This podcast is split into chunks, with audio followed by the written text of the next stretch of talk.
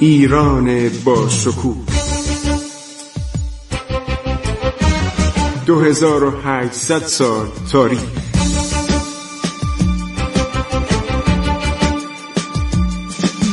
عبور از تاریخ.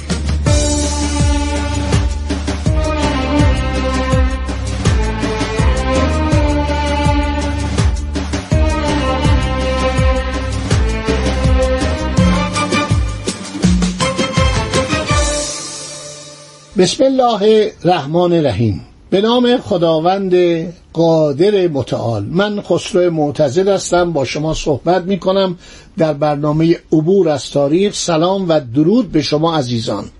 خب داشتیم جنگ های شاه عباس رو با ازبکان می گفتیم شاه عباس در تهران مریض میشه.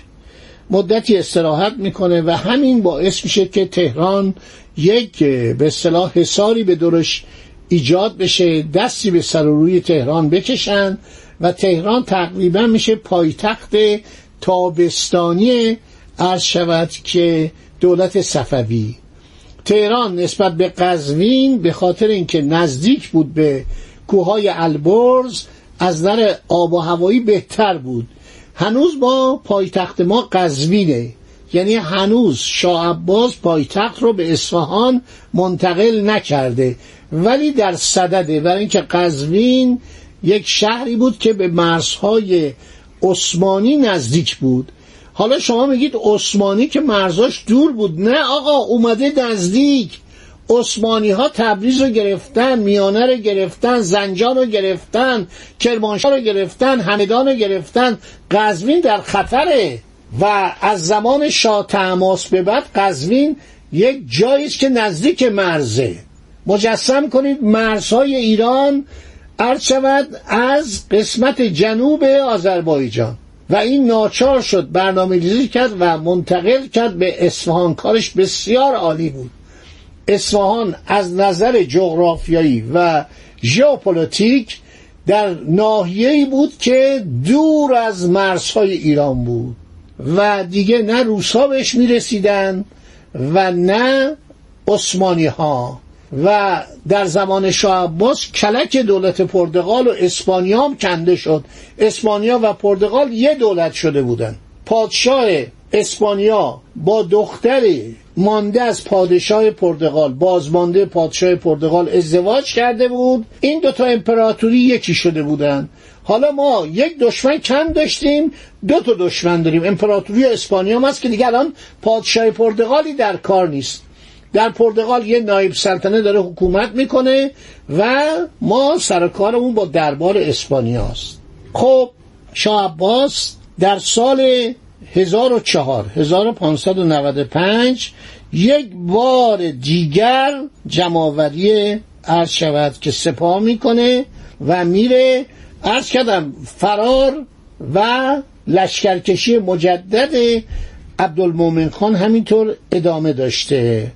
وقتی شاه عباس بار دوم یا سوم به طرف خراسان میره عبدالمومن خان فرار می‌کنه به بلخ. و معلوم میشه که این خان ازبک از مقابله با سپاه ایران میترسه. هنوز ما ارتش شاه سیون ارتش متمرکز نداشتیم. همون قبایل قزلباش بودن که سران اینها مثل سران سپاه ینگیچری خیلی گستاخ بودن و چند کار بد کرده بودن. یکی از کارهای بد این بود که مرشد خلیخان استاجلو سپاه نفرستاده بود برای حمایت از علی قلی خان شاملو و اونو به کشتن داده بود.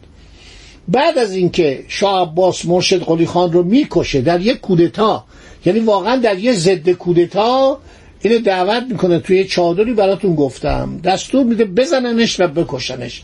سرداران جوان که به شاه وفادار بودند به ضرب شمشیر و گرز این مرد رو که بسیار پر مدعا بود و یکی از قاتلین مادر شاه عباس بود. براتون گفتم خیل النسا خانوم مادر شاه عباس که مازندرانی بود. به وسیله پنجاه تن از سران قزلباش در کاخ سلطنتی قزوین کشته میشه. پناه می‌بره به تنور. از تو تنور درش میارن. این زن بیچاره رو. زن بسیار مقتدری بود. زن مدبری بود. اینو با ضربات گرز و خنجر و شمشیر میکشنش. مادرش هم می‌کشن. چند تا زن حرم سرارم می‌کشن اون شاه محمد خدابنده بشسته بود گریه می‌کرد و نگران بود که او را بکشن روز بعدم میرن عذرخواهی می‌کنن برای مسلحت که قربان ما نمی‌خواستیم اینطور بشه. این خانم تو کارا دخالت می‌کرد. حاکم مازندران رو کشته بود. از ما بود از قزل ها بود. از این صحبت ها و بعدم حمزه میرزا رو می‌کشن حمزه میرزا اگر مونده بود مثل شاه عباس بود. پادشاه بزرگی بود. اونم آدم بی تدبیری بود. در سن جوانی 19 سالگی 20 سالگی به وسیله دلاک خودش کشته میشه. در حالی که در حال جنگ با سپاهیان فرهاد پاشا سردار عثمانی بود.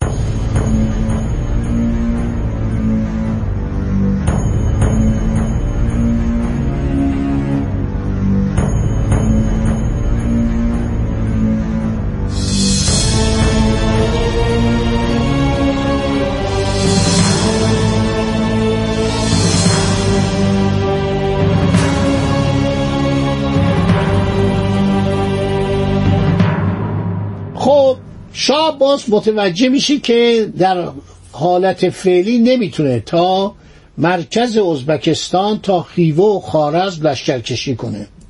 حکومت سبزوار رو به یکی از سرداران قزلباش واگذار می‌کنه خودش به قزوین برمیگرده. تا سال 1597 میلادی که عبیدالله خان درگذشت قسمتی از خراسان در دست ازبکان بود. شاه به مچی ساختن یاقیان گیلان و مازندران و سایر نقاط که در برنامه گذشته اشاره کردم اشتغال داشت. مملکت به هم خورده بود. همه جا مملکت به هم خورده بود. ولایت مرو ولایت مرو شاهجهان شخصی به نام نور محمد خان پسر ابوالمحمد خان که از طرف دولت ایران حاکم اونجا بود در ایام هرج و مرج خراسان در مقام تقیان برآمد مرو را تصرف نمود. بعد از فتح خراسان موکب همایون متوجه مرو شده نور محمد خان را بیرون آورده تنبیه کرده مرو را تصرف نمود. از آنجا مراجعت کرده قلعه نسا و ابیور را نیز در همان سال تصرف کرد. قلعه درون را نیز در آن سفر گرفته خراسان تماما عرض شود که به تصرف درآمد. حالا باید کجا بره؟ باید بره به طرف آذربایجان. سالها گذشته. در تمام این مدت دولت ایران با دولت پادشاهی پرتغال روابط خوبی داره. یعنی اینا یک هدایایی میفرستادن برای شاه عباس هدایای خیلی گرانبها. و می‌گفتن ما به شما کاری نداریم. چون یک بار لشکرکشی کرده بودن تا کازرون اومده بودن نتوانسته بودن از این کویر با عظمت لوت رد بشن. یک نایب سرهنگ سرهنگ دوم آمریکایی هست به نام شود استیون وارد. کتابش الان جلوی منه. اسم این کتاب گفتم براتون. ایمورتال Military History of Iran and its armed forces. در این کتاب یعنی تاریخ نظامیگری ایران. میلیتاری به معنی ارتش. تاریخ نیروهای مسلح ایران و ارتش آن. تاریخ نظامی ایران. این خیلی قشنگ نوشته نوشته کویر مرکزی ایران بزرگترین دشمن هر اشغالگری که بخواد از طریق خلیج فارس و مکران وارد ایران بشه. خب در اینجا شاه عباس برای اینکه تمام کنه این موضوع عرض شود که خراسان رو پس از رسیدن خبر مرگ عبیدالله خان حرکت می‌کنه در حوالی مشهد خبر کشته شدن عبدالمومن خان رو به او میدن که خیلی خوشحال میشه. مشهد رو به آسانی تصرف می‌کنه هرات رو می‌گیره دین محمد خان ازبک رو شکست میده سراسر خراسان رو از وجود ازبکان پاک می‌کنه و ازبکان دیگه وارد عرض شود که عرصه کارزار با ایران نمیشن. حتی در سالهای بعد وقتی می‌خواستن برن مکه میومدن ایران مهمان شاهان صفوی می‌شدن. دولت ایران اجازه می‌داد که مثلا پادشاه ازبکستان برای رفتن به مکه مکرمه از طریق ایران پذیرایی هم می‌کردن. ما یه تصاویر نقاشی عالی داریم که پادشاه خیوه پادشاه خارزم خان ازبک در حضور پادشاهان صفوی نشستن مثل شاه عباس دوم. در نهایت احترام نشستن و اینا پذیرایی می‌کردن.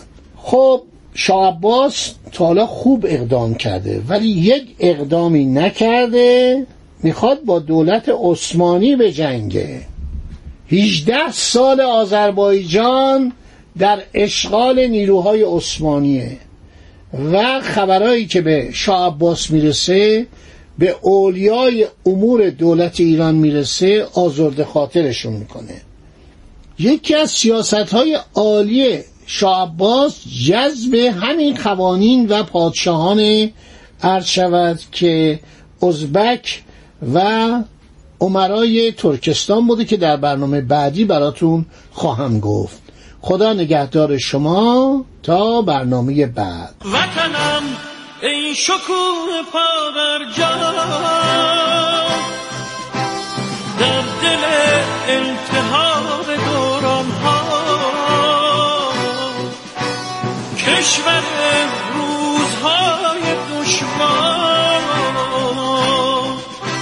زخمی سربلند بحران ها ایستادی به جنگ رو در رو.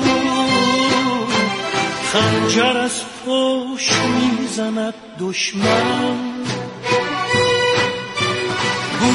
از ما و در نهان بر ما.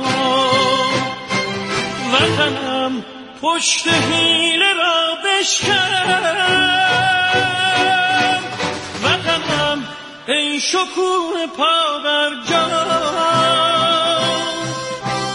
در دل التهاب دوران ها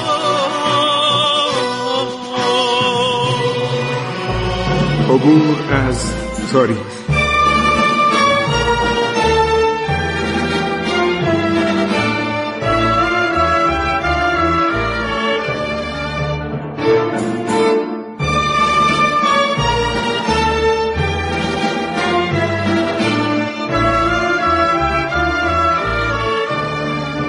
ایران با شکوه.